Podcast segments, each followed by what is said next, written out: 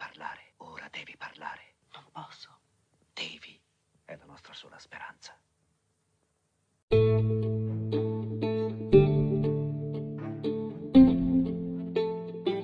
Benvenuto su Stramp, prima di leggere i titoli di oggi, martedì 14 settembre 2020, volevo salutare i miei nuovi ascoltatori di questo canale che durante l'estate, mentre questa trasmissione non andava in onda, conquistava inspiegabilmente nuovi seguaci. A questo punto sarei curioso di sapere di più sui miei ascoltatori, inizia ad essere un pubblico, un pubblico sicuramente informato che legge i giornali ma ne vuole fare una lettura critica della nostra società, del nostro essere al mondo. Stramp è una rassegna stampa post-apocalittica nata dopo la comparsa di un piccolo virus che sta stravolgendo la storia di questo nuovo millennio che doveva iniziare con il grande bug dei computer, il cosiddetto millennium bug, poi proseguita, ahimè, con l'attentato delle torri gemelle, poi ancora la guerra in Iraq, in Afghanistan, in Libia, in Siria e siamo scampati anche alla profezia Maya del 2012 e poi eccoci qui. La storia cambia ancora di colpo e per colpa di un virus che si trasmette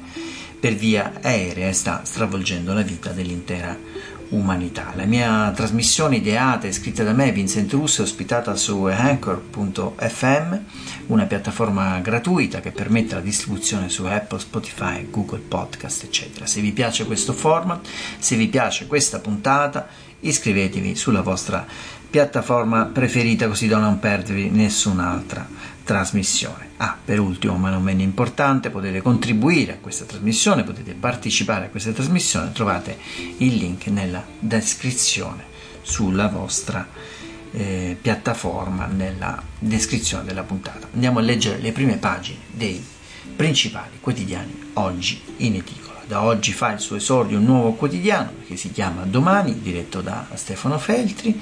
L'ho sfogliato, ho aperto il sito, ho aperto il loro simpatico canale Instagram, vi darò le mie impressioni dopo questo primo blocco di trasmissione.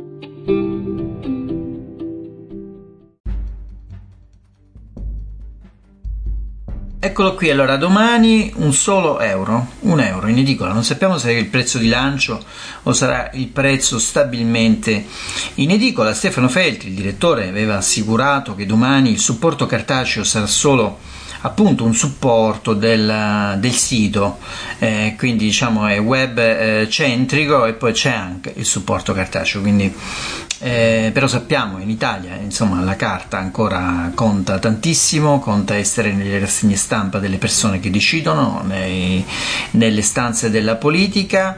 Allora vediamo questo nuovo quotidiano, domani intanto ehm, scritta in grassetto eh, con un sole, un sole che nasce nelle ultime due parole, la N e la I, sarà il sole della socialdemocrazia, non si sa, poi Sempre sulla testata vediamo una prima pubblicità, Ferrovie dello Stato, quindi finanziamenti eh, statali, finanziamenti pubblici per il nuovo giornale di De Benedetti.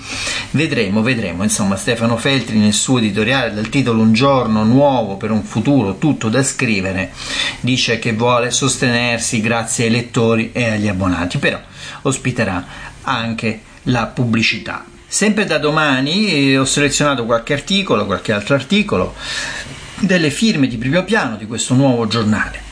Emiliano Fittipaldi e Giovanni Tizian, che provengono dall'Espresso, firmano un, eh, un'inchiesta dalla Lega Soldi ai Deputati, giri di fondi sospetti. L'unità di informazione finanziaria che segue i flussi anomali di denaro indaga su somme che la Lega ha prima incassato e poi restituito ai suoi parlamentari. Come sapete il processo è in corso, quindi Emiliano Fittipaldi e Giovanni Tizian danno un ampio, un ampio reportage di quello che sta accadendo, di quello che sta emergendo dall'inchiesta sui fondi della Lega, un nuovo scandalo per Matteo Salvini e i suoi uomini. Eh, altro articolo da segnalare, se non altro perché è una firma del, anche lui è una firma del Fatto Quotidiano insieme a Stefano Feltri, Giorgio Meletti che da oggi Scrive su domani, elezioni regionali, il declino della Toscana rossa è l'arma migliore. Dice Cardi, cresciuta a Pisa tra i comunisti, l'eurodeputata spera di consegnare la regione a Salvini. L'aiuta la stanchezza dell'elettorato verso il PD che governa da sempre e che le candida contro il mangia Tartine Eugenio Giani. Si parla poco di politica in questo nuovo giornale di domani o comunque non si parla di partiti. Del PD per esempio troviamo solo una piccola nota in cui eh, presenta il piano per una svolta verde presentato da Zingaretti e Gualtieri per la decor- decarbonizzazione dell'ex Ilva. C'è un pezzo di Daniela Preziosi sul eh, referendum, election day, le destre ora sono tentate dal no, il segretario del PD Zingaretti Zingaretti cerca di evitare le polemiche a sinistra, alle regionali in gioco c'è la tenuta del paese, il centrodestra non c'è più, al suo posto ormai c'è una destra estremista con le sue folle populiste. Articolo di nota molto politico, il distacco tra partiti e società con destra e sinistra, non capiamo i 5 Stelle neppure i Nuovi Verdi e l'intervento del politologo Mario Giro. Questa era solo naturalmente una prima panoramica del primo numero oggi in edicola, lo giudicheremo dai prossimi numeri, dalle prossime inchieste sicuramente che faranno, certo il primo numero non è così scoppiettante come potevamo immaginarlo, non ci sono scoop di rilievo. E la prima pagina è dedicata alla scuola, come tutti i giornali sia ieri che oggi. Eh, c'è un'intervista di un dirigente scolastico di, di Bergamo, di un istituto di Bergamo Vedremo, vedremo, vedremo cosa saprà regalarci se, saprà, se, se, saranno capaci di scrivere una nuova pagina del giornalismo come, come lo ha fatto benissimo Repubblica e come eh, lo ha fatto poi il Fatto Quotidiano e pochi altri giornali negli ultimi 20-30 anni.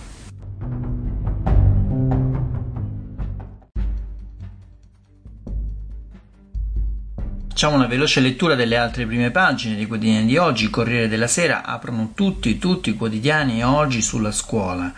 Eh, scrive il Corriere della Sera, il primo giorno rientro in aula per 5,6 milioni di alunni, entusiasmo, commozione e tante criticità, Toti, bimbi in ginocchio, scuola con gioia e disagi, il colle, sfida decisiva per la ripartenza, mancano 100.000 docenti e 2 milioni di banchi. La guarigione ritorna a casa di Berlusconi, l'ho scampata, scrive. Parla il padre di Pisticci e la figlia violentata, mm, ha perso il suo sorriso luminoso, scrive Carlo Macri dalle pagine del quotidiano diretto da Fontana, vedo mia figlia sconvolta, chi l'ha violentata si penta. Il titolo del caffè di Gramellini è La madre di Ciro e anche qui fa riferimento all'altro fatto di cronaca di cui c'è ampia mm, reportage sulle, mm, sui quotidiani, ne leggeremo. Eh, Repubblica, che oggi è un concorrente in più in edicola, eh, anche se molti su Twitter vedo che stanno scrivendo che è arrivato un nuovo secondo giornale, quindi lo giudicano molto incompleto, non so perché ma eh, fare un giornale insomma, di, una, di, una, fogliazione importante come Repubblica e il Corriere non è semplice e c'è bisogno di un, di un lavoro di più lunga data. Insomma, Repubblica, il direttore Maurizio Molinari, anche lui firma sulla scuola questo primo piano, primo giorno di scuola, senza banchi e senza prof, tornano in classe 5 milioni di studenti, ma in molte aule solo sedie, mancano 250 mila insegnanti, beffa da matrice, locali nuovi, ma non c'è personale, apertura rinviata, scattano le prime quarantene, recovery, piano del governo per ridurre il debito e l'altro titolo di prima pagina, Lega quei 19 milioni che portano a Cipro, anche qui ampio reportage della pista dei PM di Genova. La stampa, tante difficoltà, ma la scuola riparte. Il titolo di prima pagina: Genova in classe senza banchi. A Torino si va a lezioni in chiesa. Berlusconi guarito è stata dura. C'è un'intervista a Bill Gates che dice: Il Covid finirà solo tra due anni. Trump disastroso.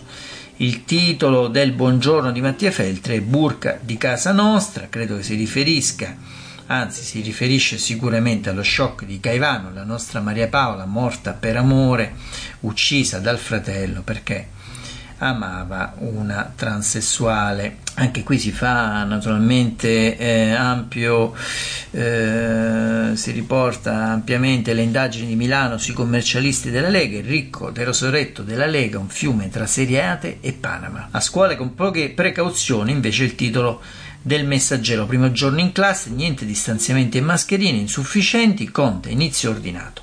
Mattarella Voganeo Voganeo, eh, riduciamo il divario tra le regioni, occorre la banda larga per tutti. Altri titoli dalla prima pagina sono pensione a quota 102, il piano del governo servono 8 miliardi. Eh, apre il messaggero con una foto di Genova, il quotidiano romano apre con una foto di Genova, ancora niente banchi, gli alunni scrivono inginocchiati appoggiandosi alla sedia. Il fatto quotidiano apre anche il quotidiano di Marco Travaglio apre sulla scuola, scuola, Apocalisse rinviata, Mattarella basta revisioni, disagi contenuti, solite polemiche della destra.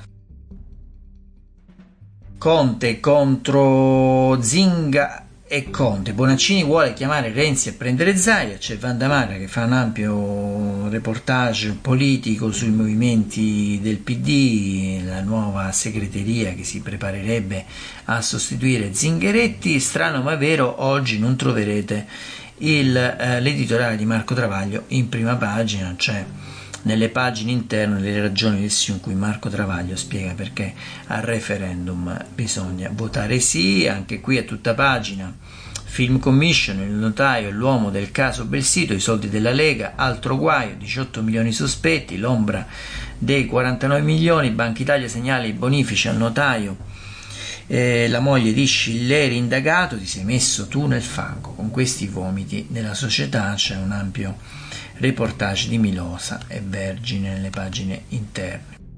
Il Tempo, anche il quotidiano diretto da Storace, e apre sulla scuola, trova le differenze, mm, è riaperta la scuola ma non per tutte, Sergio Mattarella ne hanno fatta vedere una buona per uno spot, ma gran parte delle altre hanno problemi, mancano assessori e bidelli. La Genoa ragazzi in ginocchio senza banchi, infatti c'è una foto ci sono due foto, in una c'è la foto di Genoa di cui vi abbiamo già parlato, che altri giornali quotidiani riportano in prima pagina, e poi Mattarella con l'azzolina nella scuola di Po Euganeo. La battuta di Osho sul tempo è eppure il virus ha dovuto far pippa. C'è un Berlusconi che eh, esce dall'ospedale e dice me la sono vista brutta.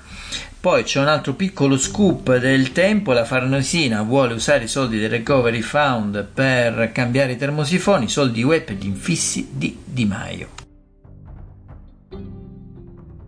Il manifesto, quotidiano comunista diretto da Norma Rangeri, parla anche lui della scuola, assenze ingiustificate, oltre 5 milioni di studenti sono tornati in classe in 12 regioni, dopo mesi di annunci mancano gli spazi ai docenti, migliaia di cattedre vacanti a cominciare dal sostegno. Dal 24 settembre scattano le proteste e dal 26 settembre si scende già in piazza con priorità alla scuola, quindi il mondo della scuola già mm, si prevede in agitazione due giorni dopo la riapertura nelle altre regioni del sud, eh, avvenire anche apertura della scuola, eh, Mattarella, la scuola non sia terreno di scontro ma di impegno comune a lezione di unità.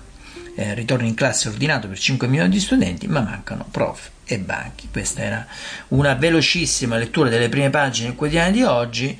Andiamo sul finale con un mio commento alla, al nuovo giornale da oggi in edicola, domani diretto da Stefano Feltri, le prime impressioni, vediamo cosa ne dice la rete, cosa ne sta scrivendo Twitter in questo momento e poi un mio personalissimo commento e messaggio ai lettori di questo nuovo quotidiano.